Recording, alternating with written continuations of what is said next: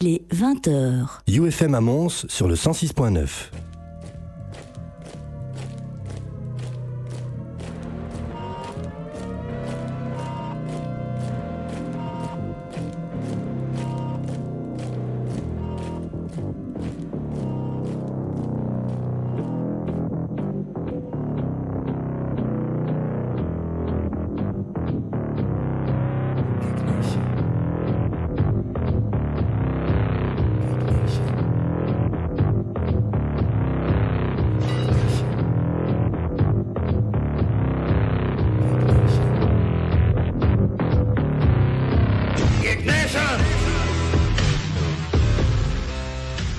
Salut bande de noobs, c'est Xavier au micro et vous êtes dans Geek Nation, l'émission 100% geek de UFM. Bon ben, on dirait que, que le bouillon de poule en fait a fait son effet, hein, car nous sommes au complet ce soir. Comment ça va les amis? Eh bien, me revoilà. Ça va et toi? Bah écoute, ça va. Je sors d'un rhume. J'ai dû avoir du bouillon de poule aussi, hein. mais ça va. ça va. Donc ben oui, un notre trio diabolique est réuni hein, pour vous divertir évidemment. hein, et nous sommes malheureusement toujours sur couvre-feu, pardon si j'arrive à le dire. Donc nous terminons à 21h30 ce soir, encore une fois. Donc euh, comme je nous connais trop, trop virus. je pense qu'on va devoir courir. Ouais, Comme d'hab. Comme d'hab, ça ne change pas. Je change pas une équipe. C'est la signature de l'émission, hein. c'est le côté artisanal. Alors, Et dans artisanal, il y a. Arty. anal.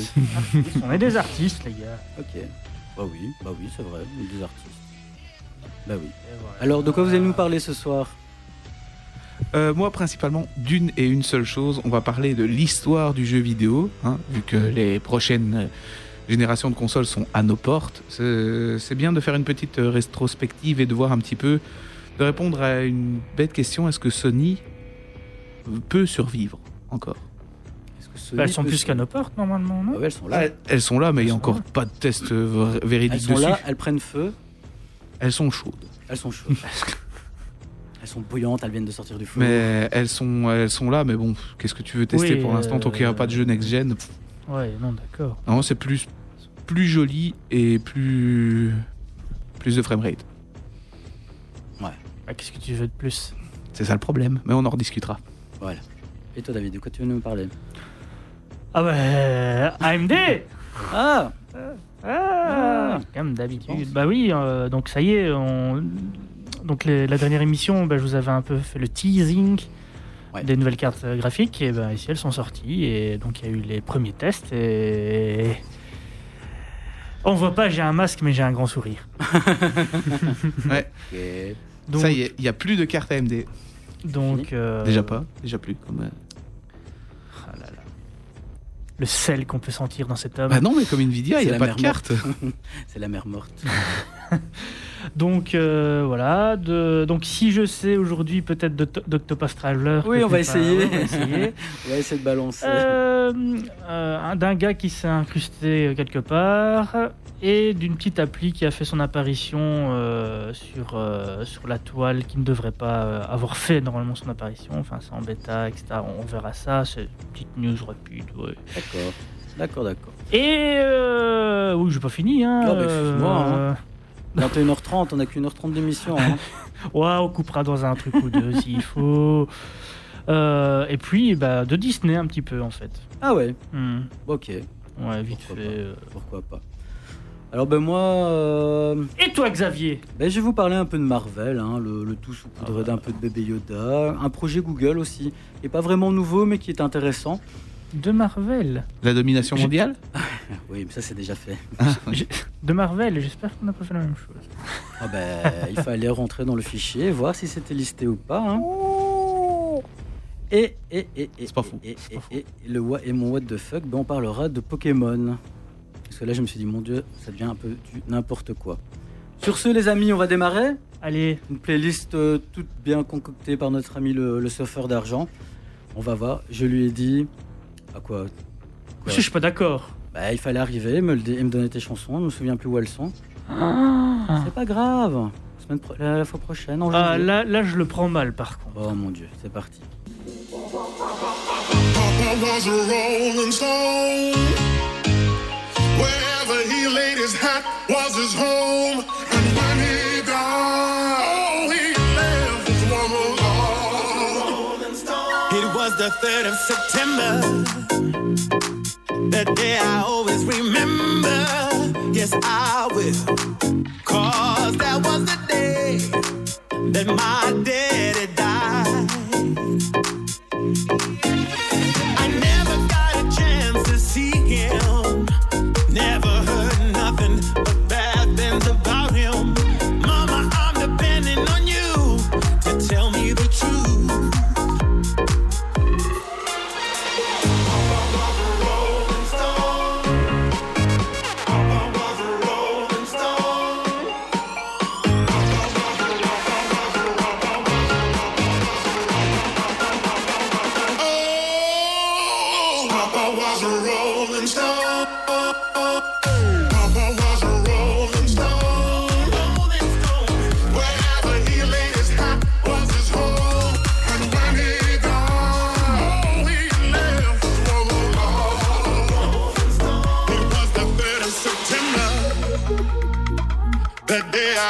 Remember.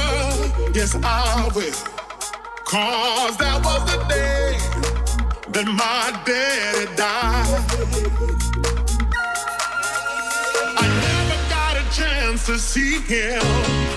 Never heard nothing but bad things about him.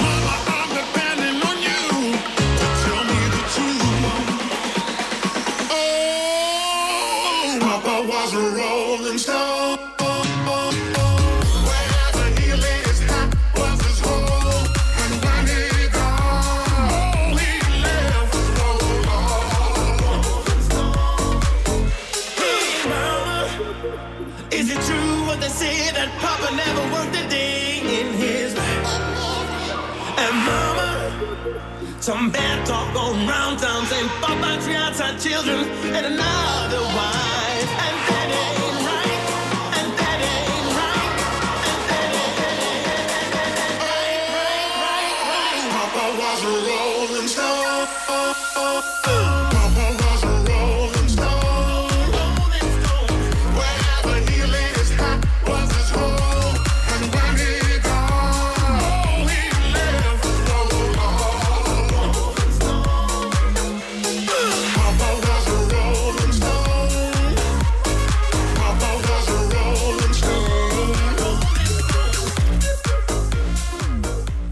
vous êtes toujours dans Geek Nation. Bon, alors David m'a fait scandale. Il a fait scandale. Il m'a dit mes Mais non, musiques, mais non. mes musiques sont là, mes musiques sont là, et donc ces musiques seront Mais non, à l'antenne. Je n'ai rien contre les musiques du surfeur d'argent. Ah bah non, il est là pour nous dépanner, hein, le C'est très surfeur, parce qu'on on, on travaille pas très bien, on prépare pas trop de playlists non plus. Mais, euh, Mais là, David avait, avait préparé, c'est vrai qu'il avait déjà préparé la, semaine, la, la fois passée. Et je lui ai dit, écoute, le surfeur nous a fait plaisir. J'ai oublié. Moi, j'ai pas de tête. c'est pas grave. C'est connu, hein, c'est connu que j'ai pas de tête. hein. Mais si, t'as une belle tête, Ouais, c'est vrai. luisante. Luisant, ouais, j'ai chaud. Tu es brillant. Mais je suis Tu es brillant. brillant et pas que du front. Bah écoute, j'ai chaud. Ah, t'as pas du front Comment tu vois qu'il n'y a pas que mon front? Ah, il y a le crâne. Cet homme. Ok, bon, soit. C'est parti, on va lancer le jingle, comme ça on est bon. Une émission dans la bonne humeur. Malaise TV. Radio Malaise. Oh là, il se passe des choses ici. Voilà, c'est peut-être mieux comme ça. Alors, ben moi, je, je- Ah, Mass Effect. par contre, j'ai un petit peu. On l'a fait à chaque fois, je suis désolé. Je sais pas ce qui s'est passé. Voilà, ça va mieux. Parler un coup Oui, Parler. 1, 2, 1, 2, 1, 2. Ah ouais, je bah parle. écoute, ouais, je sais pas. il Y a, Je m'entends il y a mon- bien, Il y a mon je- bouton qui s'est tourné tout seul, je sais pas. J'ai pas compris. Ça arrive.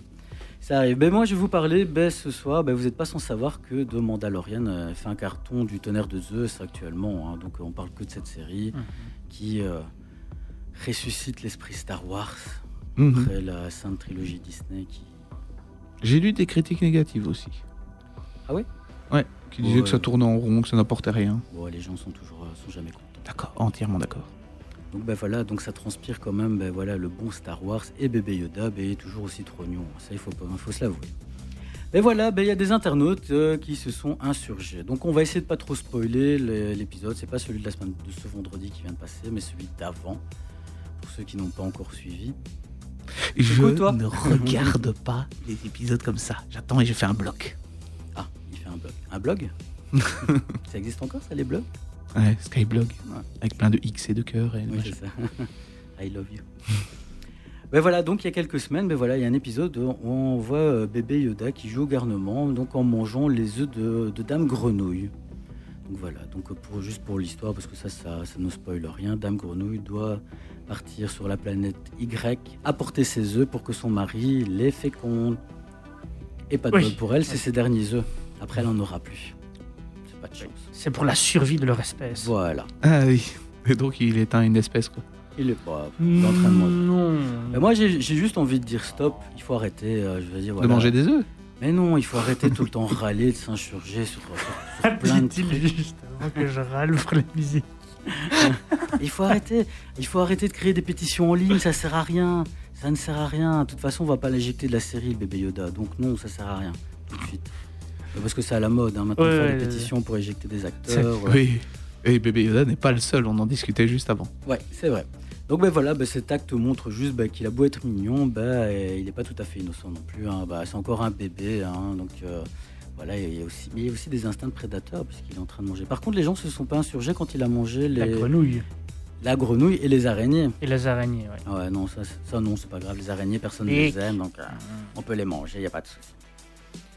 Alors, ben, je terminerai par un, un tweet qui m'a bien fait rire. Euh, J'avais trouvé, donc le, le- le monsieur dit Donc, vous râlez quand, quand Baby Yoda mange des œufs, mais vous ne dites rien quand Anakin découpe des enfants en morceaux. Ou tue euh, tout, tout- tout un, enfin, toute une tribu de d'hommes des sables, Oui. femmes et enfants. Et tu chiens. Alors, ben, moi, j'ai juste envie de dire vivement vendredi prochain pour la suite. hein. Mhm. Clairement. Sauf pour Geoffrey, puisque Geoffrey attend le bloc. Ou le blog. J'ai- J'en peux rien, moi c'est mon ma méthode de consommation. Non, sincèrement, en plus, je la trouve, enfin, je sais pas toi, mais je la trouve vraiment meilleure que, que la saison 1. Oui. En tout cas, je, je sais Euh, pas. la saison 1, j'ai l'impression qu'ils cherchaient un petit peu. Et puis là, maintenant, ils se sont dit bon, ça a bien marché, on y est, on tient le bon Mm. filon, on peut foncer. Quoi. Donc, euh, Oui, ils font des parallèles avec euh, des Clone, petits- Clone Wars. Ouais, c'est euh, ça, Star quoi. C'est ça qui est Enfin, Mhm. pour ceux, en tout cas, pour La ceux série qui ont- animée. Hein, Pour je- ceux je qui ont sais suivi bien. la série animée euh, de Clone Wars, etc., ou même de, de Rebels, c'est sympa parce qu'il y a plein de, plein de clins d'œil. Et, et puis, c'est, ça suit bien la continuité, en fait. On, on voit que c'est, euh, que c'est les mêmes, en, en gros, hein, quasiment. Ah ouais, non, c'est les mêmes. ouais. euh, C'est tout ça, à fait les mêmes. Et à ce qui paraît, ben, John Favreau, donc le, le réalisateur, a dit que ben, il avait envie de d'expliquer l'émergence du Premier Ordre. Donc, euh, classe. Bah, ce serait bien. Parce que bon. ouais, parce que hum, salut, salut, j'apparais comme ça, boum, boum, on est Alors, là. il y a encore un ordre qui est plus vrai- méchant, plus nombreux. C'est vrai que déjà ici, ce qui est chouette, c'est qu'on on, on voit qu'au final, oui, l'empereur est mort. Mais, L'empereur. mais, mais, mais l'empire est toujours euh, présent. Ouais, il y a des gens, des gens qui essayent de résister essaient, encore. et- Ah, mais ça, euh, même euh, dans l'univers étendu, euh, les BD euh, Ouais. je, que je t'avais filé, c'est, ça, ça parle de ça aussi. Hmm. Je sais plus comment il s'appelle le général, euh, le plus gros général Oui, de oui, j'ai plus le nom en tête, mais euh, je post-empire. Ouais, ouais. euh, c'est- Enfin, les histoires étaient vachement cool. Il y a vraiment de la matière. quoi. Oui, non, l'univers étendu est vraiment sympa. C'est juste un peu dommage que ben voilà, on a eu cette dernière trilogie qui, qui était pas top top. Ouais, mais Disney a quand même dit qu'ils étaient fiers de la fin de l'épisode 9 avec euh, Ridley, Des- euh, Ridley. Ah, quand elle, euh, quand elle donne son nouveau nom de Ouais. famille. Ouais. Euh, ils étaient fiers de ça. Mon Dieu, au secours, au secours. Alors attention, attention, le, le Marvel Cinematic Universe ben, s'apprête à frapper fort pour 2021. Ah, Bah oui, euh, en 2020, on n'a rien vu à cause du Covid, donc tout est là, tout est dans les cartons. En plus, ben, des séries euh, inédites diffusées sur Disney Plus à partir de janvier 2020. Donc là, on aura euh, WandaVision. WandaVision. Le MCU ben, s'apprête à, retrouver le chemin des salles de cinéma dès le 5 mai 2021 avec le film Black Widow. Bon, il a juste un an de décalage. hein. Il va sortir en mai euh, 2020. Bon, ben voilà. de toute façon, tout va avoir euh, du décalage de fou furieux. Et ce film lancera en fait le départ de la phase 4 du Marvel Cinematic Universe. Marvel's Universe.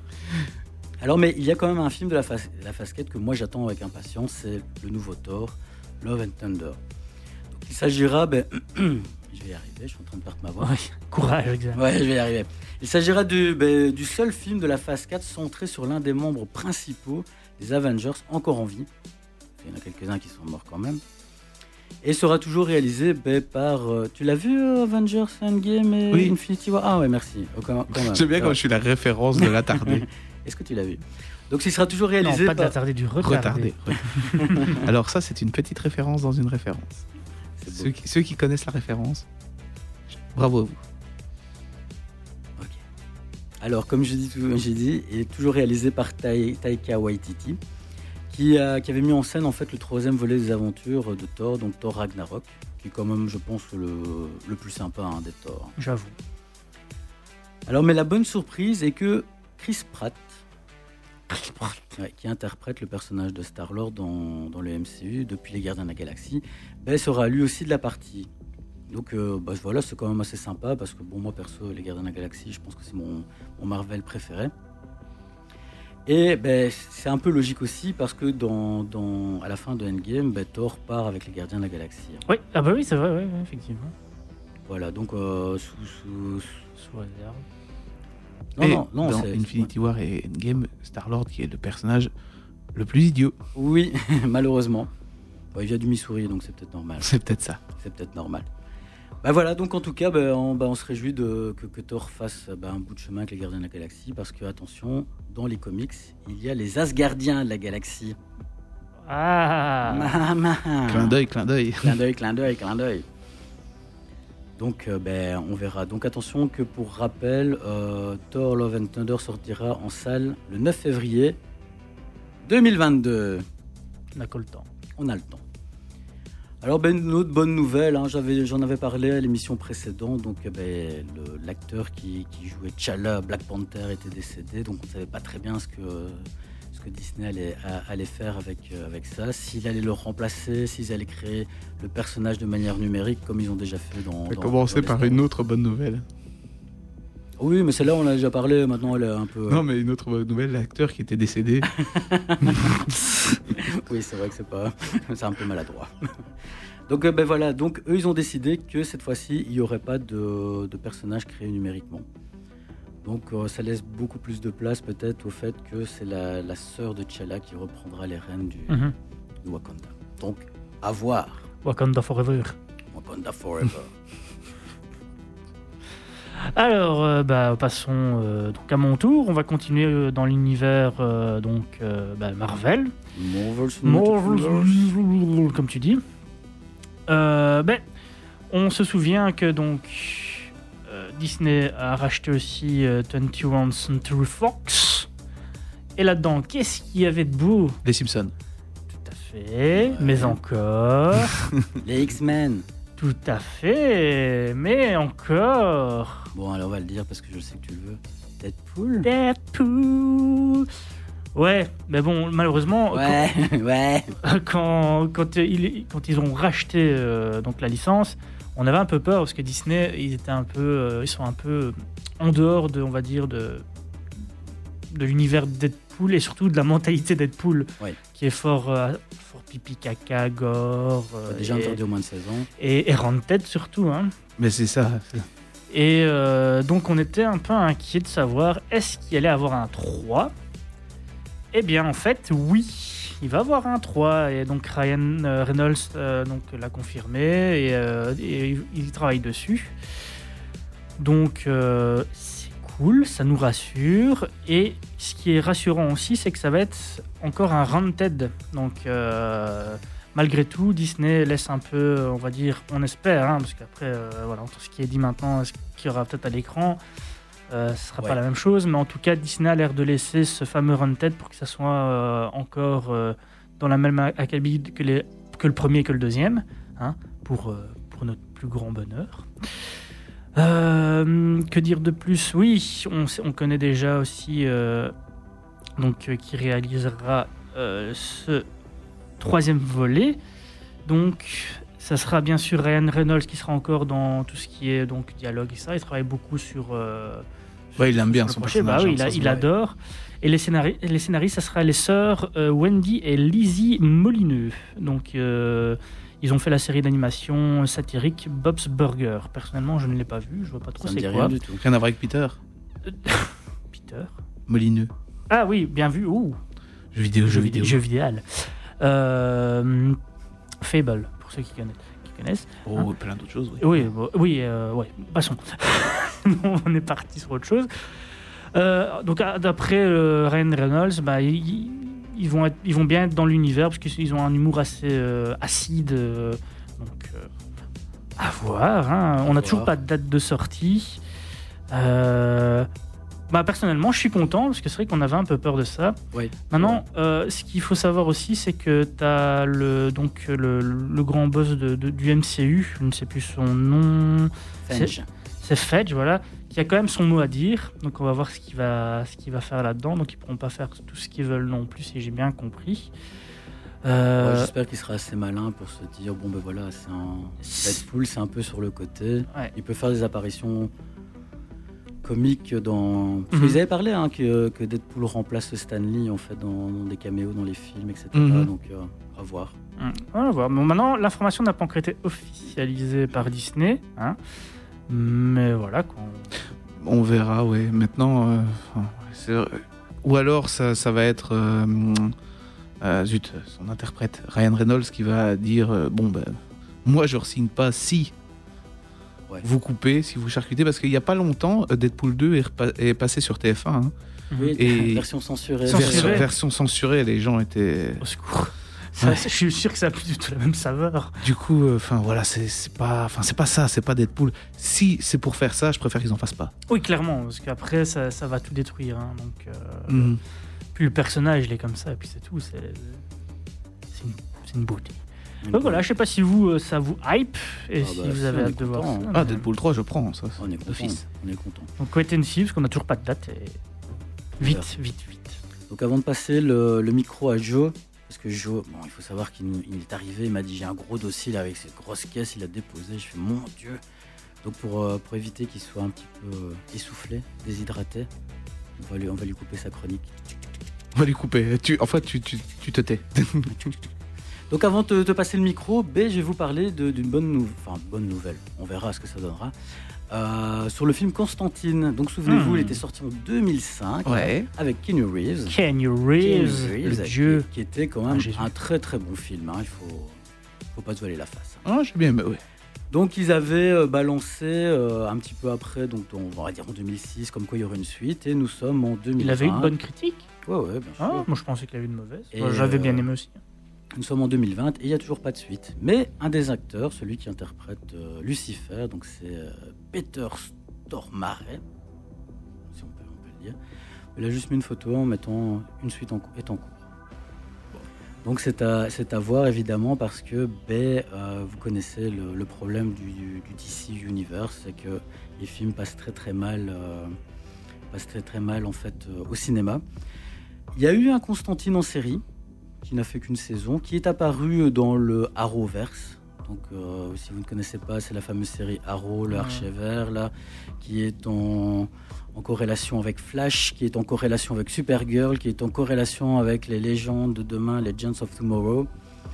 Bon ben voilà, donc c'est ça. Donc euh, à un certain moment, ben, tu dois regarder, ils font ce qu'ils appellent le Arrowverse, donc ils mélangent tout le monde. Et puis tu as un épisode dans- qui est dans la saison de Arrow, puis tu as la suite qui arrive dans la saison de Supergirl. Enfin, t'imagines le truc, c'est oh my gosh, c'est et donc voilà, donc il est arrivé là et euh, les gens se demandent, ils sont en train d'extrapoler pour savoir si soit on utilise Keanu Reeves comme acteur pour continuer Constantine, parce que Keanu Reeves est toujours bankable. En plus ici, il surtout- repasse maintenant, Matrix 4. Ouais. Voilà, donc il est dire, il cyberpunk du boulot, aussi. lui. hein. Cyberpunk, le jeu vidéo qui sortira un jour, peut-être. Comment ça Mais oui, il va sortir ce jeu vidéo. Bah, C'est prochain. prévu pour les 10 Ouais, ouais, ouais, ouais, on, les connaît, on les connaît. Ou alors ils vont Dis pas ça, j'ai préco. ben, utiliser en fait l'acteur qui jouait dans la série pour refaire un lien en- entre le Arrowverse et les films d'ici en fait. Mais non, on veut tous Kenny Reeves, Eh oui, s'il vous plaît. C'est ce qu'on veut, c'est ce qu'on veut aussi. Mais par exemple, tu peux remarquer que Suicide Squad, ils ont fait un reboot remake qui a été réalisé par James Gunn, qui est le papa des Gardiens de la Galaxie, pour essayer de relancer, euh, de relancer la licence. En plus, bon, ben maintenant, on sait qu'il va y avoir une Snyder Cut aussi euh, Mm. de la Justice League. Donc c'est à voir, c'est une stratégie de la Mais Warner. laissez-le euh, mourir donc on verra. Sur ce, je te passe le micro. Très vas-tu nous parler? Attends, est-ce que tu vas, est-ce qu'on peut laisser le jingle euh, culture geek ou alors tu Bon, vas ça fait l'histoire du jeu vidéo, ça fait partie aussi un petit peu de la culture geek, hein, donc on peut, on peut laisser. Euh, je vais commencer par euh, tout d'abord vous dire que je ne suis pas objectif quand je parle de Nintendo.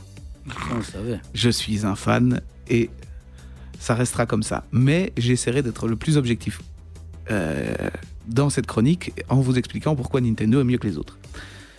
Soit, je vais commencer par une question pour vous deux. Qu'est-ce qui pour vous fait une bonne console? Pas tous en même temps. Euh, surtout. Les exclus. Ouais, Ouais, ça peut être je- pas mal. ouais, je pense que les exclus, ça aide beaucoup en fait pour l'achat de- d'une console. Enfin, Les exclus. je prends mon cas à moi. Je parle pas non seulement d'une bonne console qu'on va acheter, je parle qu'est-ce qui dans l'histoire pourrait dire ça c'est ça ça a été vraiment une super bonne console ou ça ce sera vraiment une super bonne console? Ouais, les exclus et aussi la, la révolution de certains, certaines technologies. Mhm. Et donc Xavier, tu disais euh, pour toi les, les exclus. Mais pour moi, les exclus sont importants parce que quand j'ai acheté la PS4, c'était pour euh, jouer à Horizon Zero Dawn et God, of War Mhm. qui allait arriver. Donc oui, je pense que c'est les exclus. Maintenant, je t'avoue que j'a- Je j'adore. pensais que tu jouerais aussi à Spidey. Mais... Je l'ai aussi, oui. Je l'ai acheté. Mhm. Ouais, mais la PS4, Ouais, ouais. j'ai vraiment acheté Elle pour est pas. Ouais, en fait. c'était déjà arrivé assez tard. hein. Oui, voilà, oui. Et, euh, mais je dois t'avouer que la Switch, j'adore. hein. Mhm. Franchement, euh, j'ai acheté, parce que bon, David a un peu critiqué la fois dernière, euh, le, le Mario 3D All-Star, avec les trois Super Mario, donc Je suis pas critiqué. Super Mario Galaxy. Tu m'as dit que c'était mal porté. Oui, c'est-. Eh ben non, monsieur Les ému- certains émulateurs font mieux. Donc, Eh ben euh, non, monsieur, c'était bien. C'était bien. J'ai pas encore fini, mais ça roule. Mario Non, mais t'as fait, t'as fait le Galaxy? J'ai fait le Galaxy, ouais. Il y a Et ça un va PCiste Ouais. convaincu dans notre studio. Je Non, vous non, laisse bah, deviner qui. Moi, je suis. de- S'il me dit que ça va, que c'est correct, moi, c'est correct. C'est juste que j'ai vu des tests et qui, dis- qui disaient que c'était pas. Il, il s'était pas foulé le cul, quoi.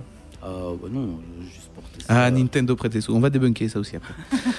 Euh, donc, moi, j'ai j'ai rassemblé un petit peu tout ce qui fait qu'on peut dire une console va ou a marqué l'histoire. Donc, il faut un hardware simple pour le développement, pour appeler les éditeurs, bien sûr, et euh, que les portages, euh, pour les portages, oui, et qu'elle ne soit, le hardware ne soit pas trop coûteux à sa sortie. Hein, on l'a vu dans l'histoire, par exemple, la PlayStation 3, sa première sortie a été un échec parce que elle était beaucoup trop chère. Euh, un OS simple et ergonomique. Il faut pas commencer à voyager. Et je ne connais pas l'OS de la Xbox, mais je connais bien le Xbox Live sur PC. Le compagnon Xbox, c'est horrible. hein.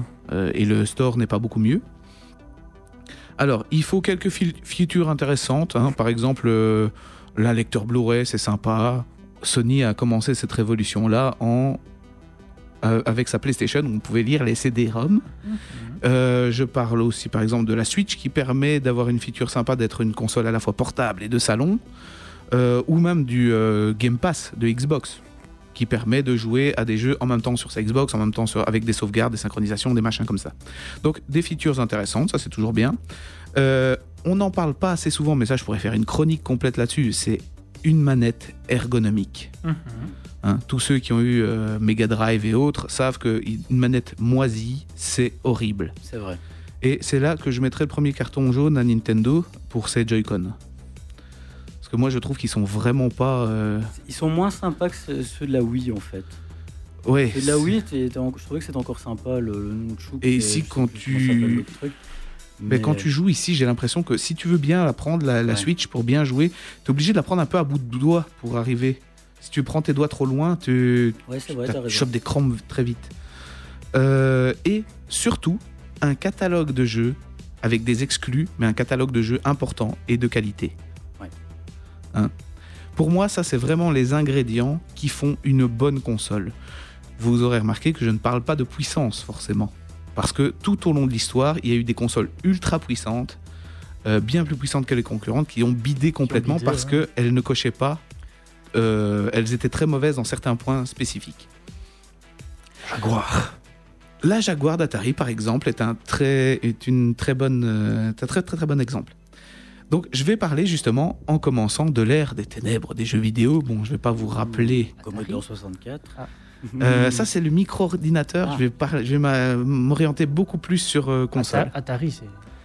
Atari. Bon, euh, je vais parler de l'ère. Je vais pas parler de la, la première euh, génération et de la deuxième. Je vais les rassembler, qui sont la génération avant le crack de 83, donc euh, où Atari en 77 sort son Atari VCS qu'on connaîtra beaucoup plus sous, son deuxième nom quand elle a été rebadgée par l'Atari 2600.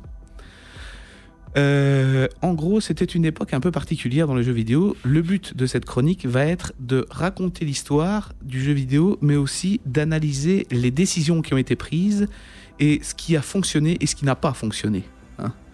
Et de remettre un peu dans le contexte hi- historique tout ce qui s'est passé. Donc, on est dans les années fin 70, début 80. Le jeu vidéo se porte très très bien. Il y a un, Atari connaît un franc succès euh, au, au début de son exploitation. Et euh, c'était une ère particulière parce que elle ne respectait pas une règle simple de contrôle. En fait, quand vous avez, euh, vous avez trois, euh, la triforce réelle du, Oui, je suis un fan de Nintendo, ça se sent. Vous avez la triforce du, du jeu vidéo qui est composée, je rassemble éditeur-développeur d'un côté. D'un autre côté, vous avez le euh, fournisseur de console, donc le constructeur, et les joueurs. D'accord? Alors c'était une époque où, en gros, Atari s'effaçait. Eux, ce qui les intéressait, c'était de vendre des consoles et c'était bon. Et tout le pouvoir était revenu sur les éditeurs. Ce qui fait qu'il y avait des tonnes de jeux qui sortaient, Atari 2600. Vous pouviez acheter tout et n'importe quoi. Je rappelle que c'était une période où il n'y avait pas de testeurs de jeux vidéo et très très très peu de magazines. Ce qui fait que vous achetiez vos jeux chers parce que bon, ça restait quand même une époque où euh, tout ce qui était micro-ordinateur, con- console et technologie était très cher. Donc vous achetiez parfois un jeu en disant ok bon ben je craque mon salaire, j'achète un jeu. Vous achetiez un jeu qui avait un gameplay qui durait à peu près 10 minutes. Bon. Et puis le mois suivant, euh, après de moult heures sup ou un gros salaire, vous dites bon ben je vais reprendre un jeu et là c'était une copie du premier jeu avec deux sprites changés. Ah C'était ça. Il y a eu un, il y a eu un, un truc. J'ai vu un reportage bah, sur Netflix, je pense, euh, là-dessus où euh, ils avaient fait un copier-coller en fait d'un jeu. Mais je me souviens Mais plus. du c'est à, à l'époque, c'était hyper courant. hein.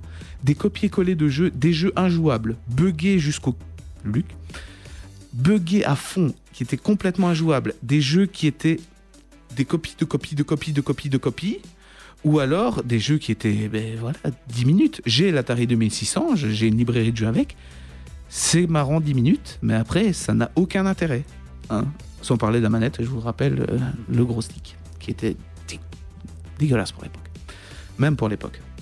Donc, Atari était roi à l'époque. Il y avait, il y a bien eu euh, d'autres acteurs comme euh, Mattel ou des choses ainsi. Il y a eu l'Intellivision, la ColecoVision, plein de choses qui sont sorties, mais qui étaient des consoles qui étaient copiées d'autres consoles, même chose. Donc vous aviez les mêmes jeux sur toutes les consoles et plein de jeux qui n'avaient aucun sens. Une industrie forcément où il y avait énormément d'offres, euh, la même offre où tous les constructeurs construisaient, il y avait beaucoup trop de constructeurs et beaucoup trop de jeux qui se copiaient les uns les autres. Donc beaucoup de constructeurs et beaucoup de fois les mêmes choses. Si ça vous rappelle l'industrie de l'automobile actuelle, c'est normal. Clin d'œil, clin d'œil. Évidemment, en 1983, qu'est-ce qui se passe? C'est la chute. Les joueurs pénalisent le secteur du jeu vidéo. C'est fini. Mais là, on parle pas d'une petite chute, on parle d'une fin presque. Euh, la, légende qui disait que des cartouches euh, E.T. étaient enterrées dans le désert, c'est avéré vrai. Il y avait, savaient pas quoi en faire. À savoir que quand vous teniez une boutique de jeux vidéo à l'époque, c'était génial. hein. Vous aviez plein de stocks de, de jeux vidéo dont personne ne voulait. Et impossible, quand vous retourniez vers l'éditeur, il était en faillite. Donc euh, impossible de se faire rembourser quoi que ce soit. Il y a eu des vagues terribles de, de faillites. Les éditeurs ont, beaucoup d'éditeurs ont coulé, beaucoup de, boutiques ne s'en sont jamais relevées. C'était la fin.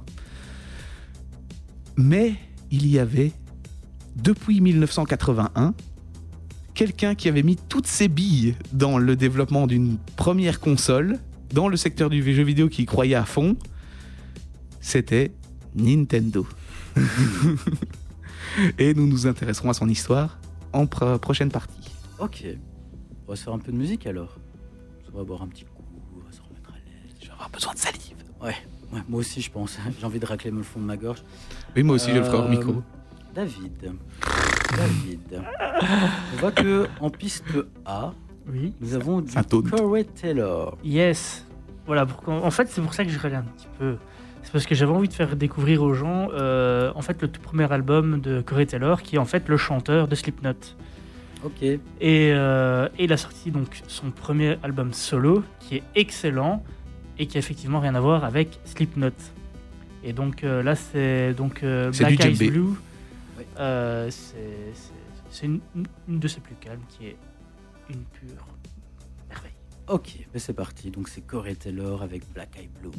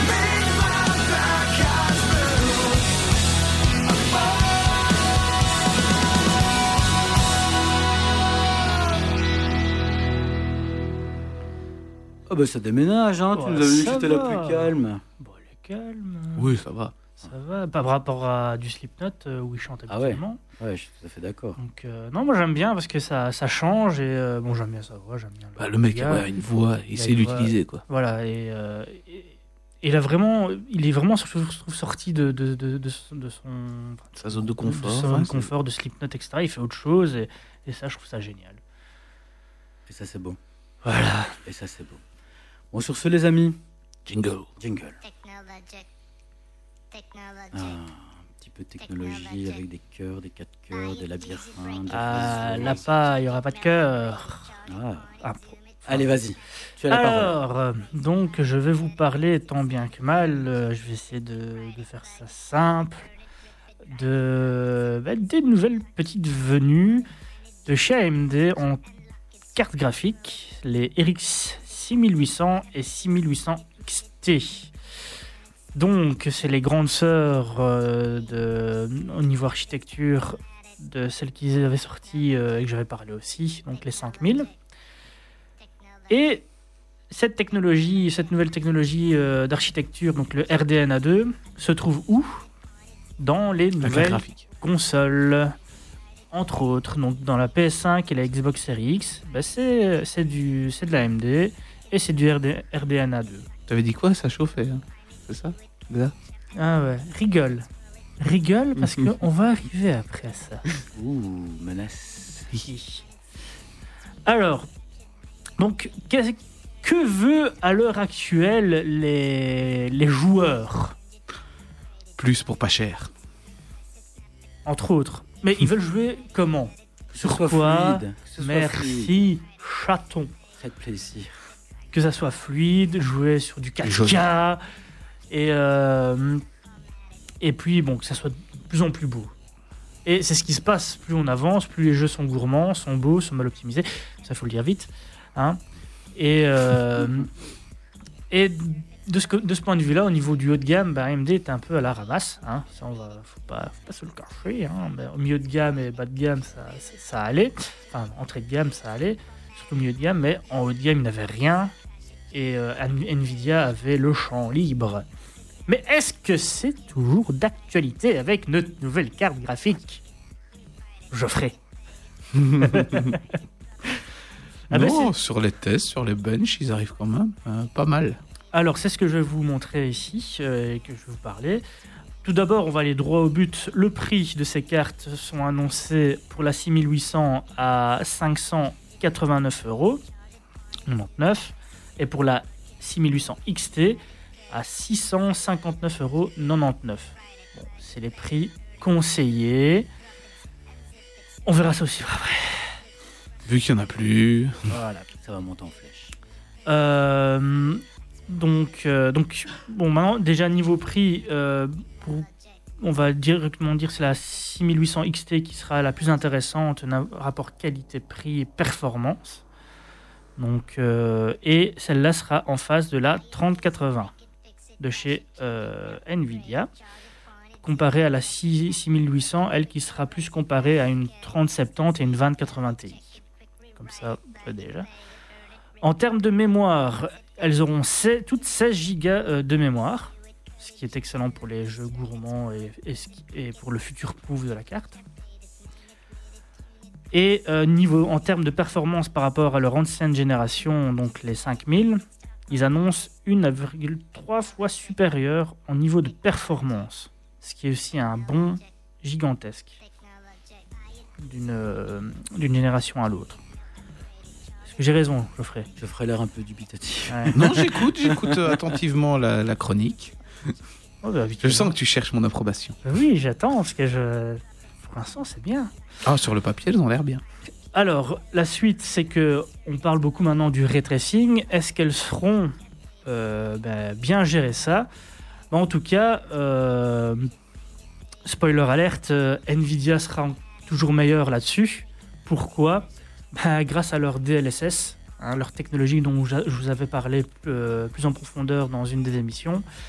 Ouais. Et, et grâce à ça, bon, voilà, maintenant, on va pas se mentir, en termes de, RTX, de ray et de nouvelle génération, euh, Nvidia a quand même deux générations euh, au-dessus, quoi, hein, d'avance.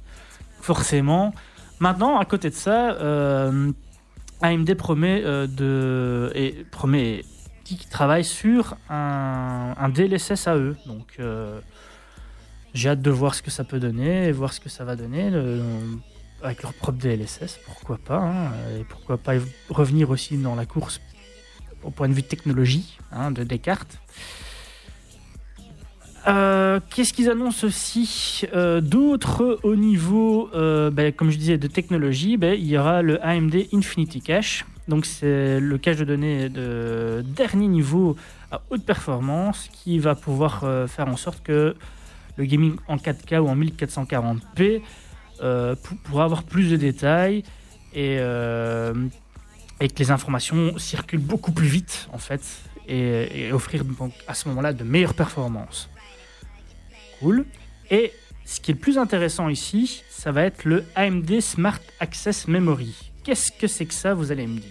Qu'est-ce que c'est que ça? Alors, bah ici, ça- il s'agit donc euh, d'une fonctionnalité qui sera exclusive au système doté d'un processeur euh, Ryzen.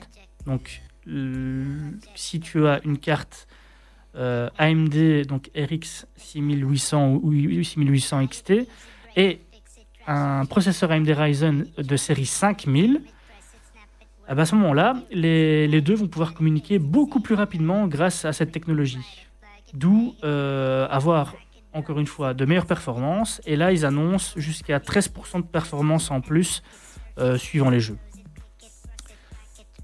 Info, AMD vient de dire euh, récemment qu'il travaillait aussi pour faire en sorte que, que cette technologie puisse fonctionner aussi avec de l'Intel dans le futur. Avec de l'Intel Ouais. Avec des cartes. Des quoi? Ah, euh, Ryzen. Euh, Ryzen. euh, ah, il y a encore des gens qui achètent des processeurs Intel? Voilà. Mais ils sont bons joueurs. Je trouve. Ils sont bons joueurs. Ils mangent à tous les râteliers. Ouais, Ils ont raison. Ils ont raison. Alors maintenant, on va euh, arriver en termes de performance et euh, peut-être deux petits mots sur la, carte Founders Edition. Ils ont changé aussi un peu le design. Donc le design, ça, ici, va être une carte avec trois ventilateurs où c'est super bien refroidi et euh, elle est beaucoup plus jolie que les anciennes, je trouve. Elle a un certain cachet. Bon voilà, maintenant il va falloir courir pour l'avoir parce que ils- ils vont pas en avoir, ils vont pas, en- il va pas en avoir beaucoup sur le marché, quoi. Donc, il faudra attendre les customs. Passons sur les performances. Alors, en termes de benchmark, euh, par exemple, je sais pas si vous connaissez 3D Mark, euh. Strike, etc. Eh ben, la petite nouvelle, euh, donc en gros, Xavier, c'est des benchmarks qui vont pousser la carte à fond Ouais. euh, suivant certains, euh, certaines configurations. Donc, par exemple, ici sur Fire Strike Extreme, donc c'est pour jouer pour des gens en ultra, etc. Ben là, la petite carte, la 6800 XT, est devant Nvidia, la 3080, et pas d'un petit peu. Donc ça c'est cool. Bon voilà, maintenant encore c'est des benchmarks euh, blancs, c'est pas dans les jeux. On sait très bien que suivant les jeux, ça a toujours euh, une petite différence, suivant ça a été optimisé pour qui, etc. Mais en tout cas, euh, dans les benchmarks, la 3080 est, euh, la 3080 est derrière la, 600, la 6800 XT et la 3070 est derrière la 6800 tout court. Donc, euh, ce qui est déjà par rapport à avant très bien. Continuons. Hop. Excusez-moi, mais je descends un petit peu dans mes tableaux. Euh, cependant, oui, c'est en 4K. Là, euh, elles sont plus à égalité. hein. Euh, Il n'y en a pas une qui est plus haute que l'autre. Encore une fois, dans, donc, dans cet indice de performance. Donc, quoi d'autre Voilà, on, a, on va arriver, dans, par exemple, dans, dans le ray tracing. Oui, pour l'indice de performance, que je, vais un peu vite. En gros, c'est X jeux qui, qui ont été testés, hein, un, panel de jeux, et ils ont fait la moyenne. Et dans la moyenne, bah, elles sont vraiment équivalentes. hein. Euh, par contre, la 6 6800 par rapport à la 3070 de chez euh, Nvidia, là, elle est, elle est devant. Elle est quand même bien devant. Elle est à 12 FPS de plus. Ce qui n'est pas négligeable. Donc, ce qui est en gros euh, 14% plus puissante qu'une 2080 Ti. Et euh, donc, ici, bah, 12% plus puissante qu'une euh, 3070 en gros. Et hop là, donc passons sur euh, du Au tableau. Hop là. Ouais, bah ouais. Passons euh, du côté de, bah, de, de- ce qui était RTX. Comme j'ai, comme j'ai expliqué tout à l'heure, bah, euh, effectivement, euh, Nvidia avec le DLSS, bah, ils explosent tout. hein, euh. Donc ils n'ont pas vraiment de concurrence. Mais à comparer, euh, même sans DLSS, Nvidia reste quand même un peu devant, euh, même plus qu'un peu euh, pour certains jeux, grâce à leur RT Core qui fonctionne mieux. hein, et leur côté euh, IA, parce que sur leur RT Core, il y a une partie pour l'IA, et ça aussi, ça aide grandement. Donc niveau, niveau, niveau RTX, euh, ray tracing, c'est quand même Nvidia qui reste devant. J'ai pas ma souris, c'est horrible. Euh, bon, j'ai deux trois jeux. Je vous mettrai de toute façon euh, sur euh, le Facebook les détails et je vous mettrai deux trois liens pour les gens qui aiment bien avoir plus de détails au niveau de des cartes. donc tout ce qui est ce qui est dans, dans la bête même. Hop, hop. Voilà. Maintenant, on va arriver en termes donc de chaleur et de consommation. hein. Donc en termes de chaleur. Ben là, euh, Nvidia est toujours un peu devant, mais pas beaucoup en fait. Mais vraiment pas beaucoup. Euh, où- est-il? Où est-il? J'ai pas mis le le truc. Le professionnalisme de cette émission C'est ça, c'est affolant. Atteint. affolant. des Donc, sommets. Euh, donc c'est 3-4 degrés en plus que Nvidia en supercharge. Mhm. donc ce qui n'est pas énorme au final, donc on peut dire que c'est quasiment euh, pareil. hein. Et en termes de watts, euh, la 6800 XT, elle, elle a 294 watts quand elle est en, bu- en burning, donc euh, à fond, con- euh, con- à contrario de 327 euh, watts pour la 3080. Donc, Donc, ça veut dire que le refroidissement chez Nvidia est bien meilleur. donc, euh, on s'en fout ça au final. Euh, Non, c'est la longévité de la carte. bah, pour 3 degrés, Joe, il faut arrêter euh, un peu. Ah, Ouais, mais degrés, plus de consommation. degrés, hein. Bref. Ouais, mais donc, tu consommes moins. donc, euh. Bref, euh, passons. Hein, euh. Euh, voilà, je ne sais plus ce que j'allais dire maintenant. Pas- donc en termes souris. en termes de donc qui était le, le grand, euh, le- je vais dire le, le- le grand fer de lance de, de Nvidia à l'époque, ben ici c'est euh, AMD qui est devant euh, par rapport en termes de, de. Allez, à bientôt.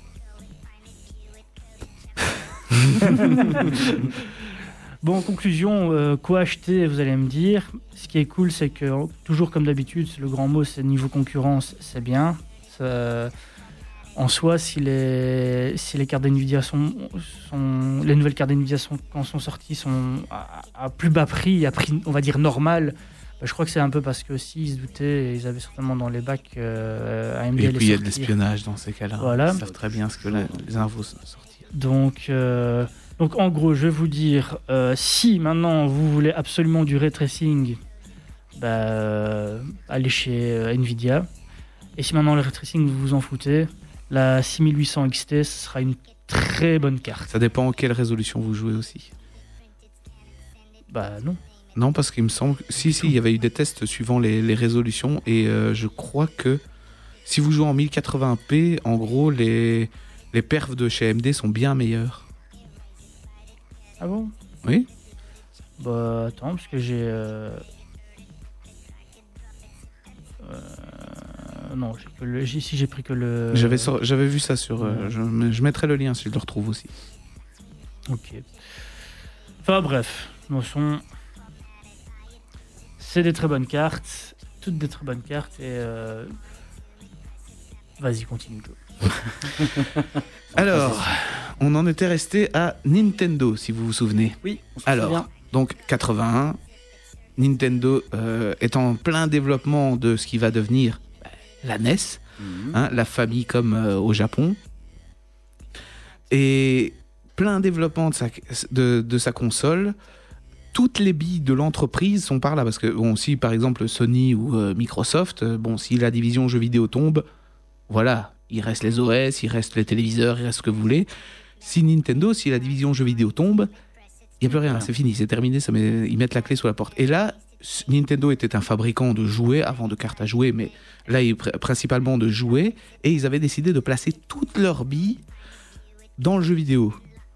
Et en 83, un peu avant la sortie de la NES, crack du jeu vidéo.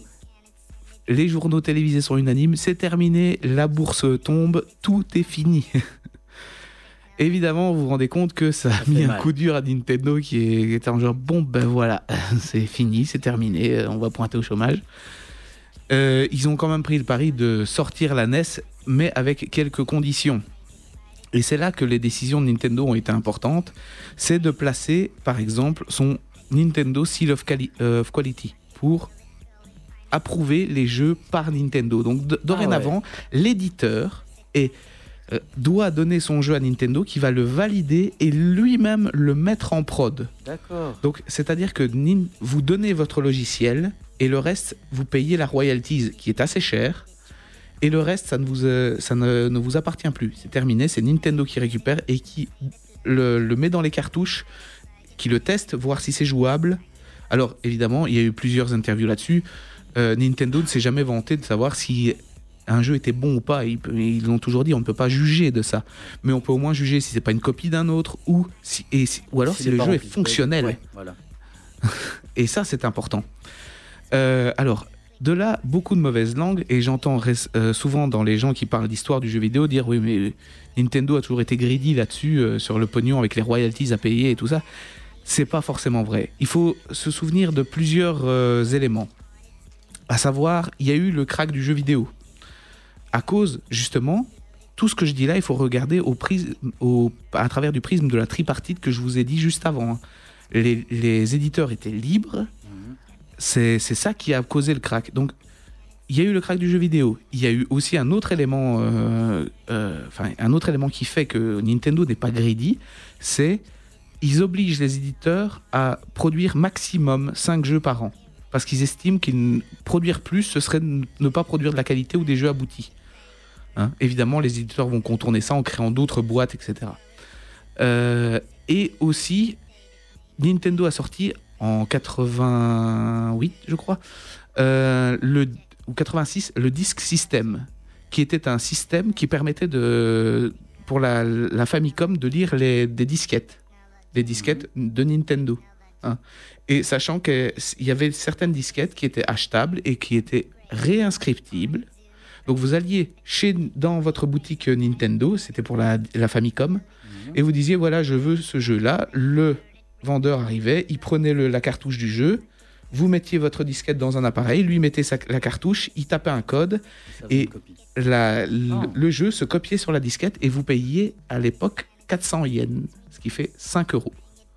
Et vous aviez un nouveau jeu pour 5 euros. Vous aviez avec ça, vous aviez des stickers à coller sur votre Ouais, disquette ouais. et une feuille A4 avec euh, le manuel du jeu. Parce qu'à l'époque, le manuel était vraiment important. Oui, c'est vrai que le manuel était important et puis il était bien, bien ouvragé aussi. hein. Bien ouvragé, il y avait des Ouais. très bons manuels ouais. avec des couleurs, etc., Ouais, des ouais. explications, Ouais, des souviens. historiques. Ça, c'était sympa. Euh, donc, toutes ces mesures en place prouvent bien que, et c'est les éditeurs hein, pour le disque système qui ont râlé parce que leur marge avait fondu.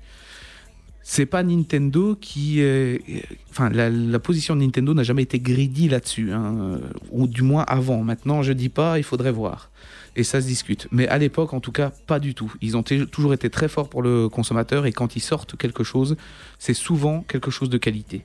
hein. Et c'est pas sorti euh, si c'est pas qualitatif. One to Switch ne compte pas. Alors, nous avions donc 83 sorties de la NES. Ce sera la première vraie grosse génération de jeux vidéo. Euh, en tout cas, celle qui marche, c'est qui va donner le ton par la suite. C'est la troisième génération. Évidemment, il y aura euh, l'arrivée du, du concurrent, hein, du concurrent le plus célèbre de Nintendo, parce que des concurrents, il y en a eu plein. Ah oui. Mais je vais ne pas parler de tous, je vais parler d'un seul principal, Sega, avec sa Master System. Euh, sortie de la Master System en 86 déjà, assez tard. hein. Sega qu'on pourra renommer euh, comme euh, l'entreprise qui a tout compris, mais tout trop tard. Tout trop tard. À chaque fois, ils ont raté le coche tout le temps. Donc on voit que ici, Sega va rester malgré tout sur les ventes. On- Je parlerai des chiffres un petit peu après, mais sur les ventes, en gros, ils vont rester très très euh, très légers. Mhm. Ce sera Nintendo qui aura la plus grosse part de marché et on voit bien, en tout cas, que dans cette optique-là, euh, ça fonctionne. Le jeu est relancé, surtout le jeu qui a relancé le jeu vidéo, c'est Super Mario Bros. Ça fonctionne, les éditeurs gagnent de l'argent, les joueurs ont enfin des jeux de qualité et savent plus ou moins ce qu'ils achètent. Et ce système-là a été mis en place par Nintendo et sera conservé dans la génération d'après, la génération 16 bits. Je vais passer très vite. On a toujours le même concurrent, Sega, qui sort sa Mega Drive. Euh, et il la sort déjà, d'ailleurs, deux ans avant la Super Nintendo. hein.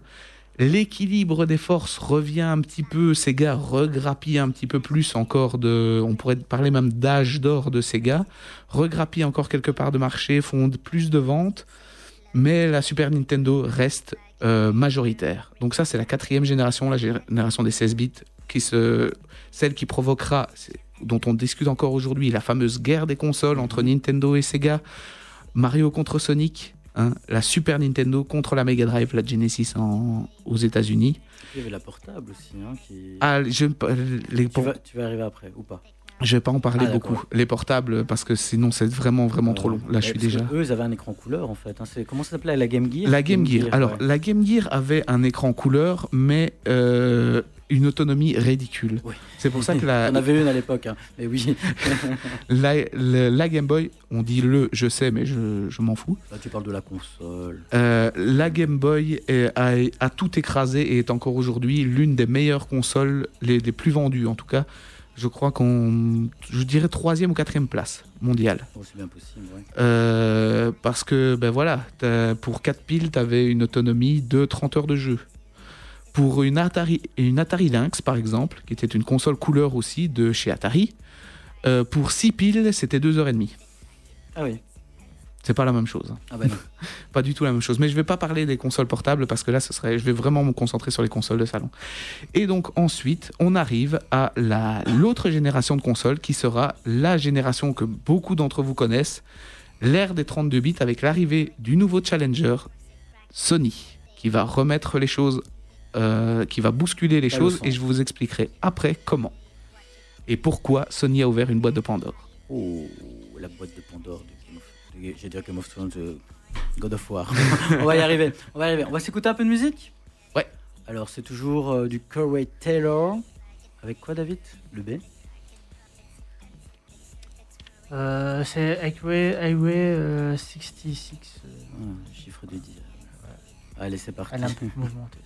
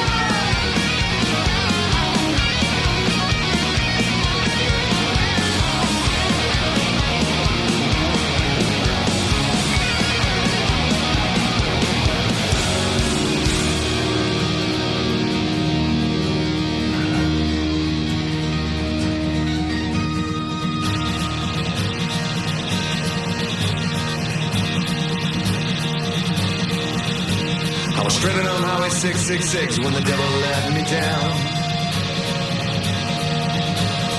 Break it all and see what sticks when the devil let me down.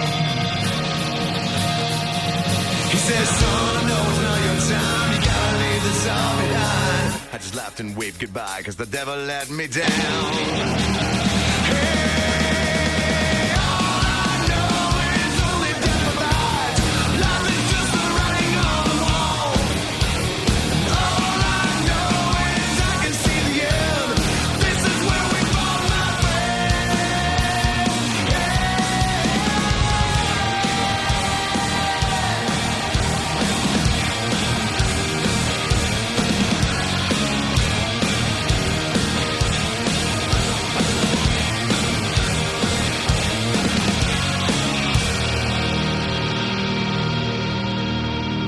Et vous êtes toujours dans Geek Nation et on continue, on enchaîne, on enchaîne, on enchaîne sur la Player Zone parce que bon, évidemment, Geoffrey, tu vas nous continuer à nous parler de ton. Ah, j'ai rien à dire en jeu vidéo. Non?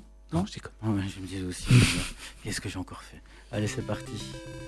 Allez, continue. Nintendo, Sony, l'arrivée de Sony. L'arrivée de Sony. Nous sommes donc dans la sixième génération. Euh. NES, donc 3, 4, 5, je dis de la bêtise. Et vous ne me corrigez pas. Donc, nous sommes donc dans la cinquième génération de consoles. Euh, pour l'instant, Nintendo et Sega sont en train de s'entre-déchirer. Et euh, la sortie des 32 bits approche à grands pas. Chacun s'apprête à dégainer un peu les armes. Et... Mais avant tout, il faut prolonger les consoles. Hein? Ah. Comment prolonger les consoles? Ben, Vous regardez du côté de Sega et vous, regardez, et vous faites l'inverse. Je m'explique, petit historique rapide. Oui, vous entendez le bruit du papier, nous sommes au sommet de la technologie. Euh, quand vous avez bien foiré aujourd'hui, hein. pas de souris, toi pas d'ordinateur. je l'ai dit, oui, mais j'ai pas de. Enfin, c'est- habituellement, j'ai toujours des, Oui, documents papier. Tu Mais mon imprimante a pris un coup d'épée bâtarde. Ah.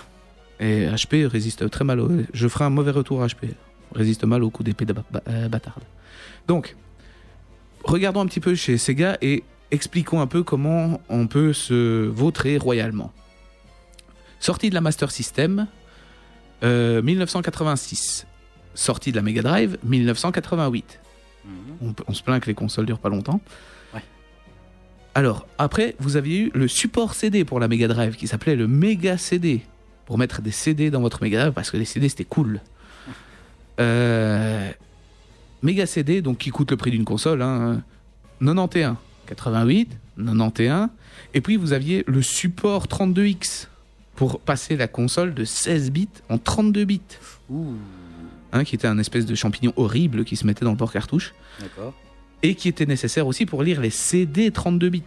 Là, il fallait le combo, hein, c'était le Megazord qu'il fallait assembler et qui sort en 94. Je rappelle, 86, 88, 91, 94.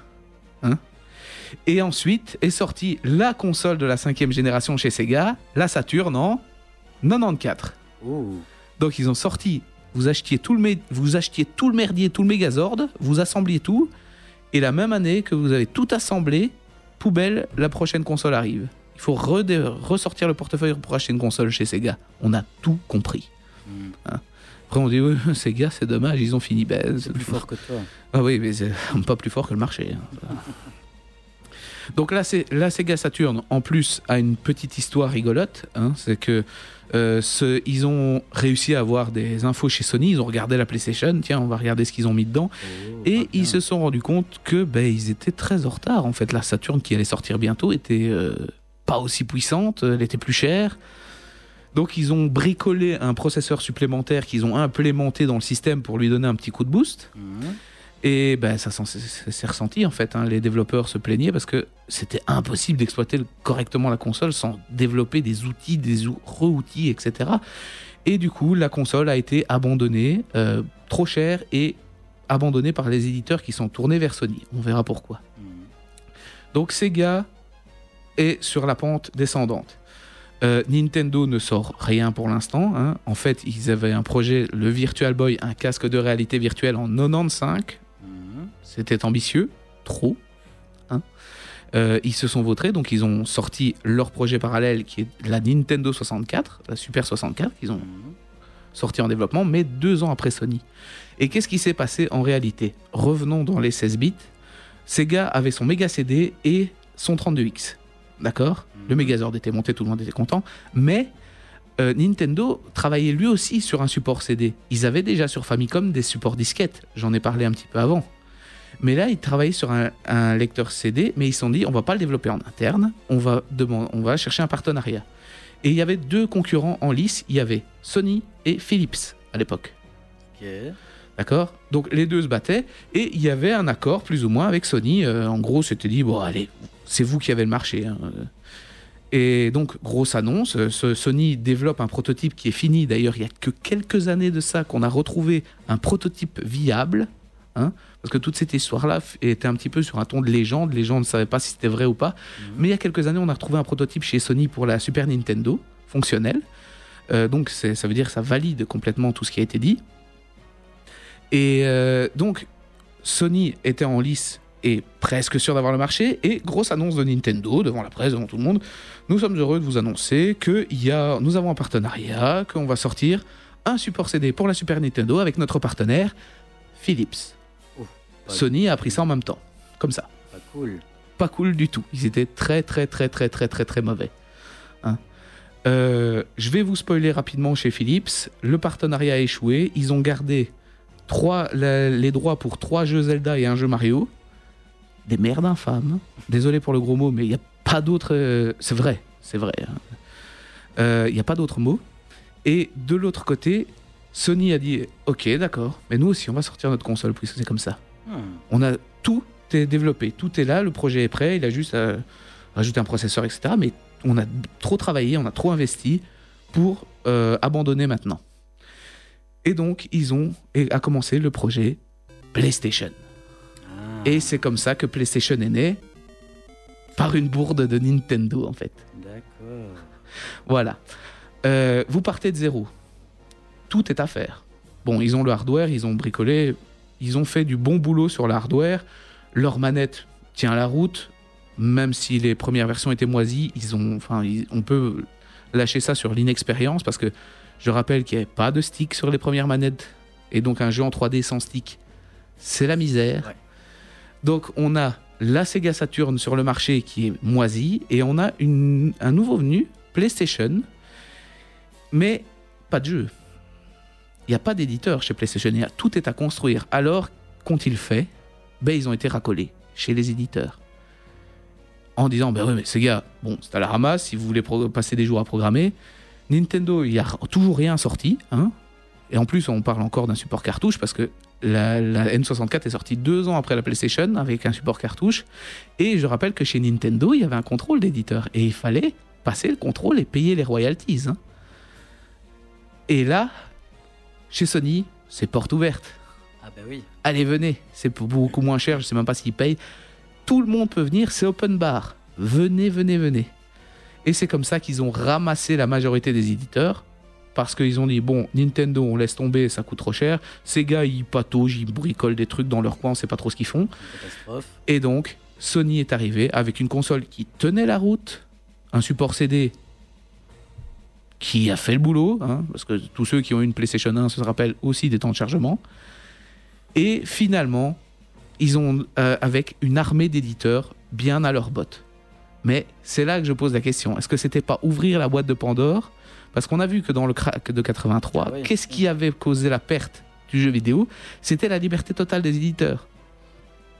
Et donc, si on regarde un petit peu après comment le marché s'est transformé, ça ce sera pour la, la- la suite, mais Sony commence lui aussi à avoir des difficultés de ce côté-là, surtout à garder des exclus. Donc, je parlerai globalement des prochaines générations dans ma chronique d'après. Parfait. Si je fais pas trop trop long. Nickel. Bah écoute, on va s'écouter un petit System of Down. C'est parti. Parce que bon, évidemment, le temps file. Et le temps file, le temps file, et on est toujours à la course. Et, et voilà, donc la piste A, c'est parti.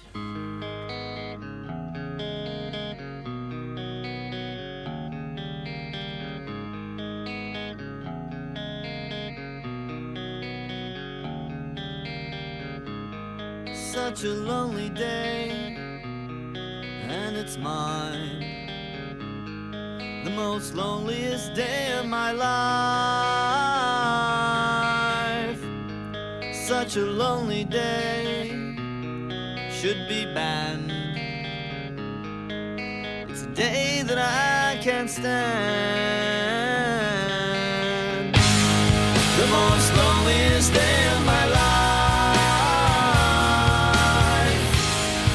Come on, slow.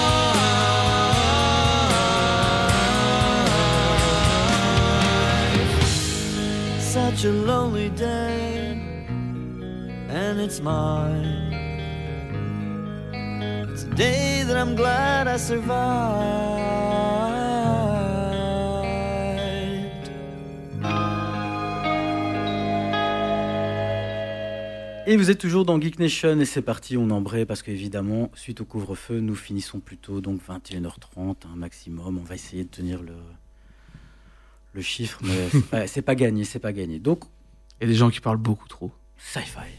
Ouais, je pense aussi. On ne donnera pas de nom, on n'est pas comme ça ici. Alors, ben, je vais vous parler d'un projet qui est dans les cartons de Google depuis quelques années. hein. Donc, c'est le projet Tahara. Tenter de conquérir le monde, pardon. Non, c'est déjà fait. Le projet Tahara avec 3 A. Attention. T-A-A-R-A. Ok. Alors, est-ce que vous savez ce que c'est, ce fameux projet? Pas du tout. Parce que, d'après ce que j'ai lu, en fait, le projet était là depuis, depuis quelques années, euh, ça fluctue, puis on dit, ah ben tiens, ça serait bien de le faire. Donc, ben, pour faire court, parce qu'on n'a pas le temps aujourd'hui, ben, c'est de la fibre optique, mais sans les câbles, donc ben, c'est se servir, en fait, des de faisceaux poche. lumineux, oui, pour apporter, en fait, Internet sur de grandes distances. Alors, historiquement, ben, on, en- on en Google... avait parlé sans cours. C'est vrai? Ah oui. Ouais, bah, d'après ce que j'ai compris, ça fait quelques années que c'est Ouais, dans, ouais. dans les cartons. Et hein. qu'il y, a- il y a déjà eu des, euh, des tests dans certains bureaux. Ouais. Avec des lampes, avec ouais. des lampes. Oui, c'est juste. C'est les lampes qui. Ah ouais, euh, ça qui fait lumineux, ouais. Tout à fait. C'est bien, ça fait test pour les épileptiques et tout.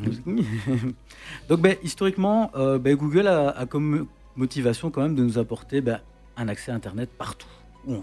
Donc, l'entreprise a déjà proposé en 2010 un service qui s'appelait Google Fi- Fi- Fiber euh, pour euh, ben, déployer en fait la fibre optique aux États-Unis. Projet suspendu en 2016. Bon, ben, je pense que ça prend trop de temps. En 2013 a été lancé le, le projet Google Loon, euh, qui se sert de, euh, stratosphériques Mhm. pour acheminer en fait les liaisons sur les grandes distances. On avait déjà touché quelques mots dans, dans des émissions précédentes, l'année Ouais. passée ou l'année d'avant. hein. Alors ben, concrètement, l'idée avec Tara, ben, c'est d'apporter euh, les débits que propose couramment ben, la fibre optique.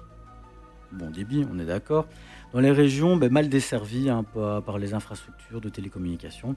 Mais ici, sans la fibre en fait, sans la fibre optique. Alors comment? En installant en fait des pylônes qui vont communiquer entre eux grâce à des faisceaux de lumière en fait, invisibles à l'œil nu évidemment. Vous n'allez pas voir le- la belle toile du web qui va s'étaler. Ben voilà, ben comme la, la fibre optique donc, mais qui utilise ben juste la lumière en fait pour véhiculer les informations, donc pas de câble. Alors Google imagine ben, par exemple le, scénario où un, où un premier pylône ben, situé dans une grande ville ben, enverrait son faisceau lumineux jusqu'à un autre pylône évidemment qui se trouverait dans un village isolé, euh, là-bas dans le lointain. On Ah. penser à la migration des oiseaux et tout le connerie. Sinon, moi. Alors, ben, évidemment, ben, en théorie, ben, l'approche, elle est, chouette, hein, ça donne bien. Donc, ça peut couvrir des, distances de 20 km. Donc, entre deux pylônes, il y a 20 km, donc c'est pas mal. hein. Évidemment, si le temps est dégagé. En Belgique, c'est déjà un peu râpé. Et d'apporter des débits jusqu'à euh, 100 gigabytes par seconde. Mais il faudra aussi s'attendre plutôt à un débit de 20. hein. Bon, c'est un peu comme Proximus qui vous promettent du 100 et qui vous donne du 49. C'est un peu la même chose. Euh, ben, D'après Google, ben, c'est suffisant pour que, que des milliers d'internautes en fait, ben, regardent YouTube en même temps. Oui, c'est oui, c'est vrai, Maintenant, ça dépend si c'est 100 gigabytes sont partagés ou si c'est 100 gigabytes par euh, utilisateur. Ou si chacun a son ampoule. Parce que si c'est 100 gigabytes par utilisateur, ça, ça va. Si 100 Oui, gigabytes en, parta- en Si partagé pour une partagé, ville. euh, je Ouais, pense, je pense que c'est plutôt ça. hein, c'est 100 Oui, oui. gigabytes par- Enfin, annoncer 100 gigabytes, mais je, comme Parce je dis, que, ça sera plus à, du à, l'heure 20, actuelle, avoir 100 gigabytes euh, à ta maison, c'est pas possible. hein. Donc, euh, Ben non, ben non. même, même niveau matériel. Ben, pas- Proximus te promet du 100 gigabytes. et Non, mégabytes. Ah ouais, mégabytes, pardon, c'est juste. C'est pour ça que tu m'as regardé du coin de l'œil quand je l'ai dit euh, Proximus. Non, non. Non, c'est vrai, c'est des mégabytes. Ah oui, Mégabytes. Donc ils, te- vous- ils promettent quand même du 100, on a du Du 49 sang, à la c'est- maison. c'est très- du 100, c'est très bien. hein. C'est même du 100 mégabits. Mégabits seconde, ouais, effectivement.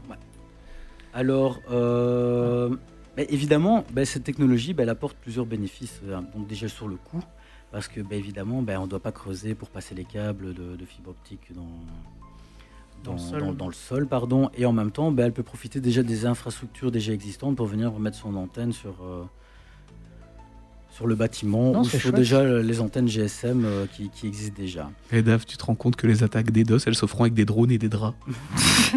Putain, c'est tellement clair. c'est vrai que si tu veux casser les couilles, t'as qu'à faire. tu dirais. tu mets Là, tu l'as Là, tu l'as plus. Là, tu l'as un peu, tu l'as Tu plus. vas voir le Space Invader qui va arriver. Bah alors, ben, le seul hic, ben voilà, c'est que, ben, que il faut que les dispositifs, euh, dispositifs aient une, euh, une vue directe entre eux pour communiquer. hein. Donc voilà, donc le drone avec le drap, ça marche déjà. Et ensuite, il y a aussi la météo qui joue beaucoup. hein, donc euh, la qualité de, pour, sur la qualité de la liaison, pardon, ben, comme la pluie, la neige, le Ah ouais, et brouillard. puis euh, la, la dégradation naturelle, j'ai envie de dire, euh, des- Ouais. de la mousse qui se met dessus, Ouais, ou ben voilà, voilà. le gel, ou je sais pas. euh, Ça, ils n'ont pas encore réfléchi à. T'auras des givrages comme, dans 10 ans. t'auras des givrages comme sur les autos. Bah voilà, donc quoi qu'il en soit, bah, Google est quand même euh, sur une piste qui semble quand même prometteuse, qui peut être sympa et qui coûte pas spécialement très très cher. Affaire à suivre. Mhm. Non, mais par contre, c'est vrai que dans les, dans, dans les, dans les sociétés, etc., par la lumière des, des lampes, etc., ça peut être très très bien, parce qu'au moins, t'as plus de câbles, euh, Ouais. plus rien, c'est- ça passe par là. et- Le Li-Fi. Le Li-Fi, c'est ça, ouais. C'est ça, Le le Li-Fi, oui, c'est vrai, le Li-Fi. Ouais, ouais. C'était le Li-Fi, ouais. Donc ça, ça peut être très J'ai eu une épiphanie. Pour ceux qui connaissent, c'est encore une référence. Je te tends le micro pour peut-être. Alors- Est-ce que c'est la dernière partie Oui, Ah. je vais clôturer. Petit, petit contrôle de l'heure, c'est parfait, je suis en retard. Ouais, bah, on a Alors. le juste le temps de faire le what the fuck et c'est parti. Donc nous étions sur euh, PlayStation qui avait, selon moi, peut-être ouvert la boîte de Pandore. Qu'avait-il au début quand ils ont lancé leur PlayStation? Ils avaient une console unique avec leur hardware et même leurs exclusivités, hein, les Final Fantasy, tout ça, tout ça. Euh, mais on voit bien que la PlayStation est un gros succès hein, euh, en termes de vente dans, dans le monde. Euh, ça a été la console la plus vendue jusqu'à ce- de salon, je précise, jusqu'à ce que la PlayStation 2 arrive et la détrône. C'est encore aujourd'hui l'une des consoles les plus vendues au monde. Mm. Euh, en s'en est suivi la sixième génération avec la PlayStation 2. Même chose. Du côté de chez euh, Nintendo, on se cherche avec un peu avec la, la GameCube, qui était pourtant une excellente console. C'est vrai, c'est vrai. Euh, et du côté de Sega, on est sorti la Dreamcast, qui était vraiment pour le coup une très très très bonne console. Mais je vous rappelle ma définition de Sega, ils ont tout compris, mais trop tard. tard, C'était beaucoup trop tard. Sega, c'est moins fort que le marché. Ouais. C'est terminé pour Sega et on a entre en lice euh, à partir de la, génération suivante. Donc là, on est toujours sur des exclusivités chez Sony et un hardware propre. Et on rentre sur la dernière génération propre à Sony, la PlayStation 3. Euh, propre à Sony, pourquoi? Parce que c'est sa dernière génération avec son architecture à elle. C'est-à-dire le processeur, c'était chez Made in Sony, tout était Made in Sony. Le, processeur, c'était sur une architecture, euh, architecture Cell. Et euh, faut vous dire que ça, ça a envoyé quand même. C'était un hardware spécifique aux jeux vidéo qui arrivait à faire tourner quand même. Faut pas oublier que GTA 5 tournait sur la PlayStation 3 avec des, des réductions bien sûr, mais GTA 5 sur PlayStation 3. Play- la PlayStation 3 a 512 MO de RAM, un demi giga de RAM. Donc c'était quand même un bon hardware. Euh, c'est pour ça aussi qu'elle coûtait si cher et parce qu'elle était rétrocompatible, mais ça c'est autre chose. Donc là, on a Sony qui a son hardware, mais au niveau des exclusivités, ça commence déjà à puer un peu. Parce que arrive un nouveau challenger, hein.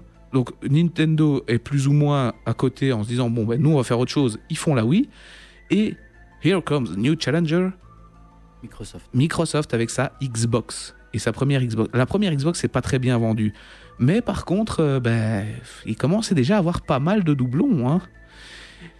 Passons ensuite à la génération de la PlayStation 4. Ben là, Sony, euh, au niveau des exclusivités sur la PlayStation 4, c'est très pauvre. Et le hardware, ben, ils font co- comme les autres. hein. Ils s'alignent Avec d'autres, ils partent d'un hardware qui est beaucoup plus proche du PC maintenant. Comme ça, les portages sont très faciles vers le PC. Et en fait, ben, ils sont emmenés, ils sont de manière euh, indéniable, ils sont emmenés vers l'unification d'un système qui ne leur est plus propre. Ils fabriquent des consoles, mais avec des hardware des, des autres. Finalement, est-ce qu'une console, c'est pas un petit peu un PC avec une configuration propre? C'est presque ça aujourd'hui. hein. Hmm. Et du coup, ben, ils ont plus le, le support des éditeurs à part entière. Ils n'ont plus beaucoup d'exclusivité. Ils n'ont plus pas particulièrement leur euh, de, de hardware propre. Il leur reste quasiment plus rien.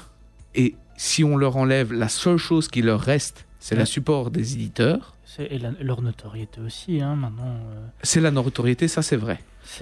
tu achètes, tu achètes PlayStation parce que c'est la marque PlayStation maintenant. Exactement. Mais là où, euh, où ça peut encore foirer, c'est le support des éditeurs. J'en tiens pour fait la Wii est une excellente console qui s'est très bien vendue. Le best-seller Nintendo, la Wii U, c'est une upgrade de la Wii.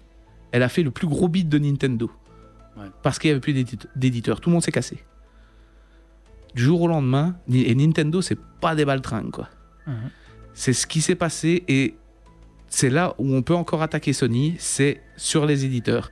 Si les éditeurs se barrent et disent bon finalement c'est plus c'est plus intéressant, Sony va couler. Alors est-ce qu'ils le feront? Je pense pas parce que Sony, comme tu l'as dit, ils ont une notoriété, ils Ouais. vendent encore des consoles, Le- donc le ils, ils jour- représentent. Le jour où Mais- aura- il y aura- il y aura plus FIFA et consorts sur PlayStation, euh, Mais, euh, si tu retires Activision et Electronic Arts, euh, Ouais. Et mais ça explique du coup en partie la stratégie de Microsoft qui a sorti sa Xbox pour contrer Sony et euh, euh, pour empêcher l'avènement de Sony, surtout dans le PC portable. Euh, la stratégie de Microsoft qui a été de racheter Zenimax et donc Bethesda et consorts. Hmm. Et donc finalement le plan est en train de se mettre en place. Euh, les éditeurs sont les derniers qui décident en gros si, c'est comme le marché, hein, ça décide si un pays va mourir ou vivre. Les éditeurs, c'est la même chose. Il y a juste Nintendo qui arrive avec ses Mario et ses Zelda et ses autres exclusivités à survivre et à même à bien survivre. Mais Sony n'a pas ça, ils ont que quelques exclusivités. ah non, c'est la force de, de Nintendo au final. hein. C'est Oui. qu'ils ont leur jeu à eux. Donc euh, avec les stratégies comme le Xbox Game Pass et de racheter des éditeurs, hein, Sony est très très mal en fait. hein. Et surtout que la- à la sortie de la PlayStation 4, on en parlait déjà, c'était soit une réussite, soit la fin de Sony euh, division jeux vidéo. De toute façon, ils vont, ils vont devoir quand même euh, trouver autre chose parce que euh, il faut pas se mentir. Dans quelques années, ça sera le cloud gaming qui va prendre le dessus euh, de- Ouais. des consoles. Tu n'auras plus de consoles de salon comme tu as maintenant. Voilà, et Sony va faire quoi? Mais ils ont Et- beaucoup d'exclus en fait, et Sony, hein, quand on y pense. Ah, Ils n'ont presque plus rien. Final grand-chose, Fantasy sort sur PC. Ouais. Ça commence à être difficile. Hein. Ouais. Euh, T'avais Red Et- Dead et- et Redemption, mais euh, maintenant il et- sort sur PC aussi. Avaient Et, et c'est là, c'est- et et là où, euh, où, Xbox a bien joué le jeu parce qu'avec leur Xbox Game Pass, ben, ils ont ils ont ils ont engendré déjà le pas pour euh, le futur du cloud gaming. hein. Mhm, ce que Sony ne peut pas faire. Ou alors il faudrait chercher des partenariats, mais c'est pas du genre. Bah, maintenant, ils peuvent le faire aussi, hein, voir leur catalogue, hein, euh, de, de- comme, euh, comme le Xbox Game Pass. hein.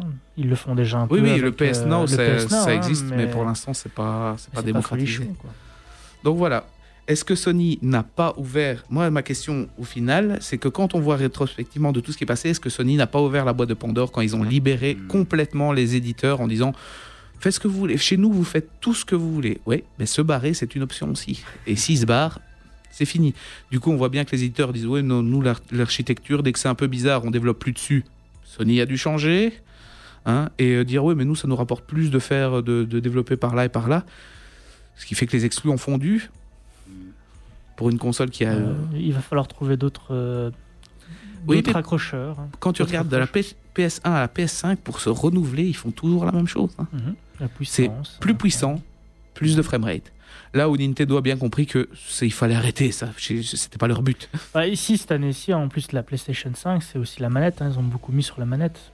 Avec le- les, les retours haptiques, etc. euh, Ah oui, oui, C'est- du détail, mais c'est pas mal. Euh, en tout cas, oui, c'est c'est du détail, mais c'est du détail qui, euh, qui, fait, qui peut faire aussi la différence pour beaucoup.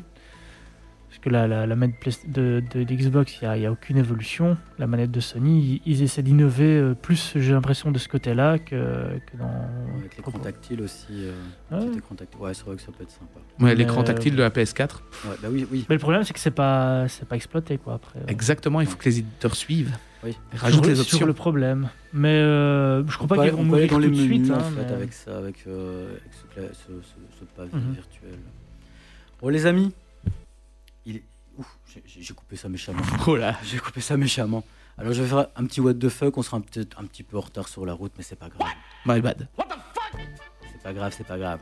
Alors ben, ce soir mon what the fuck ben, nous vient directement ben, du Japon. hein. Vous connaissez Twitch, Mhm. vous connaissez Twitch Play? Donc le stream où ce sont les, les spectateurs qui dirigent en fait le, le personnage tout en même D'accord. temps, ben voilà. Vous connaissez Pokémon aussi? Oui. Ah oui, une des licences Nintendo. Hein. Eh ben, la chaîne YouTube Muteki Maru a poussé le vice très loin en permettant à ces poissons, oui j'ai bien dit des poissons, euh, ben, de s'affronter sur l'un des classiques de la licence, ben, Pokémon Saphir. Alors ben, grâce à des, capteurs de mouvement situés un peu partout dans l'aquarium, les poissons sélectionnent involontairement évidemment euh, les déplacements et les actions euh, du personnage. hein. Ouais, évidemment, ben, la dernière grosse épreuve de ce challenge fut de vaincre le Conseil des quatre. Ah oui, finir le jeu quand même. hein. Donc quand même après 3195 heures environ, soit près de 134 jours, Et 12 poissons. 12 poissons, ben voilà, Pierre Rochard, le maître de la Ligue Pokémon euh, de la région de, de Hoenn, euh, ben, a finalement été vaincu. Et alors, ben, juste pour le plaisir, parce que je sais bien que vous aimez bien ça, ben, je vous ai mis la, la vidéo sur, sur Facebook, où on voit juste le petit poisson qui, qui, qui- qui nage un peu sur le côté, puis tu as le personnage qui, qui bouge, et puis hop, le poisson s'arrête. Et puis ben, le personnage s'arrête. Alors tu m'étonnes qu'il y avait 134 jours pour finir le jeu. Bah, ça va encore 134 jours au final. Bon, euh, ça, aurait pu très bien ne jamais Bah oui, finir. euh, Ouais, c'est c'est quand même pas mal quoi.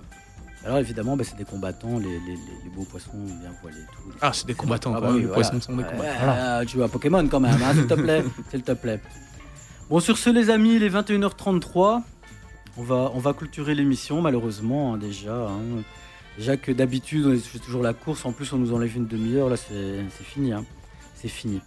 Alors, on va se retrouver euh, le 25 janvier. Bah oui, bah, cette petite Trêve de Noël. hein, voilà, on fait la petite, euh, la petite trêve ou grève? Tu choisis. Ah, Ok. J'ai dit trêve, hein, mais. euh, Ah ouais. Oh, on peut faire la grève aussi. Hein. Ah, si tu veux, si c'est autorisé, les grèves pour l'instant. Oh, pas, pas beaucoup. Non, rassemblement, c'est pas bien. Je pense pas. Pas bien les rassemblements. On fera grève chez nous, Oui, de chez nous, derrière notre PC ou derrière notre console. avec le caviar. Enfin, pas, pas deux, on a dit pas deux. Pas C'est- vrai, de, les pas de. Et pas de foie gras non plus, c'est pas bien. Ah non, mais ça. C'est tellement bon, mais c'est pas bien. Alors, ben voilà, donc euh, pour euh, le 25 janvier, j'ai bien dit pour une prochaine émission pleine de folie. Et comme on dit en clairon, Capla allez, des bisous. Ciao Et bisous. Salut. Salut.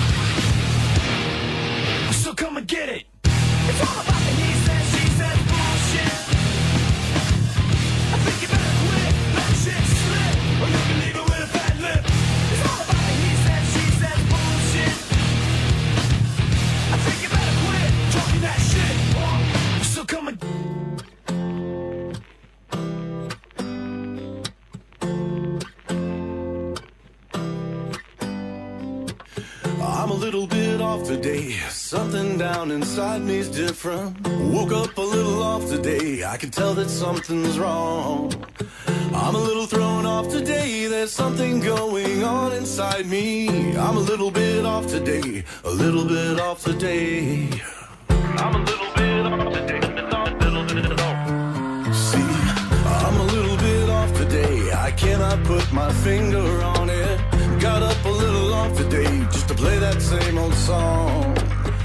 I don't really wanna try today. I see nothing in my reflection. I'm a little bit dry today. I feel like I could die today. I'm a little bit off today. Feel like I could die today.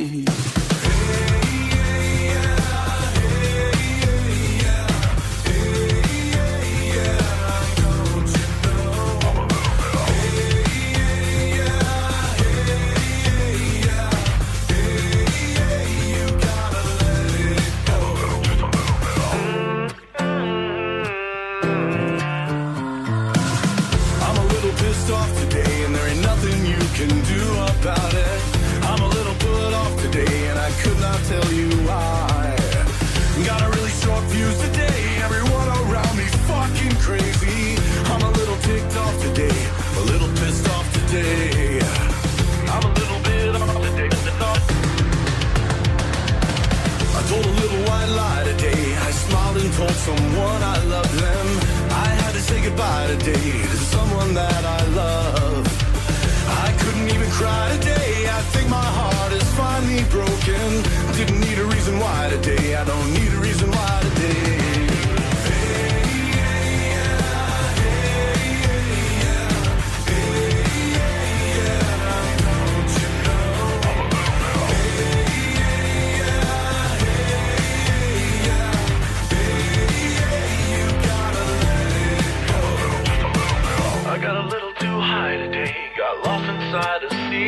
madness. Crashed a little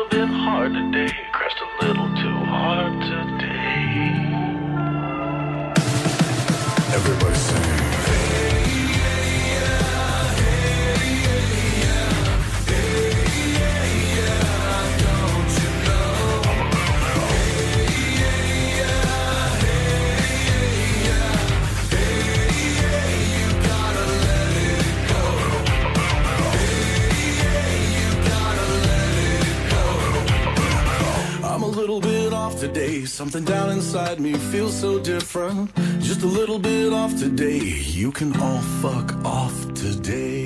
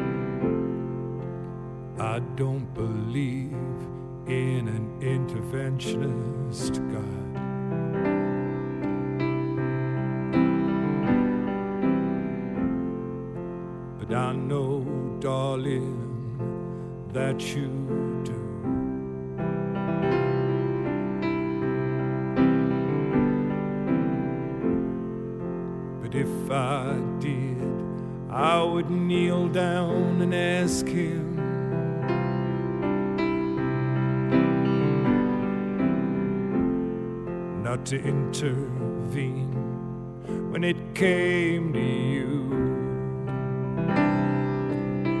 Well, not to touch a hair on your head, leave you as you are. If he felt he had to direct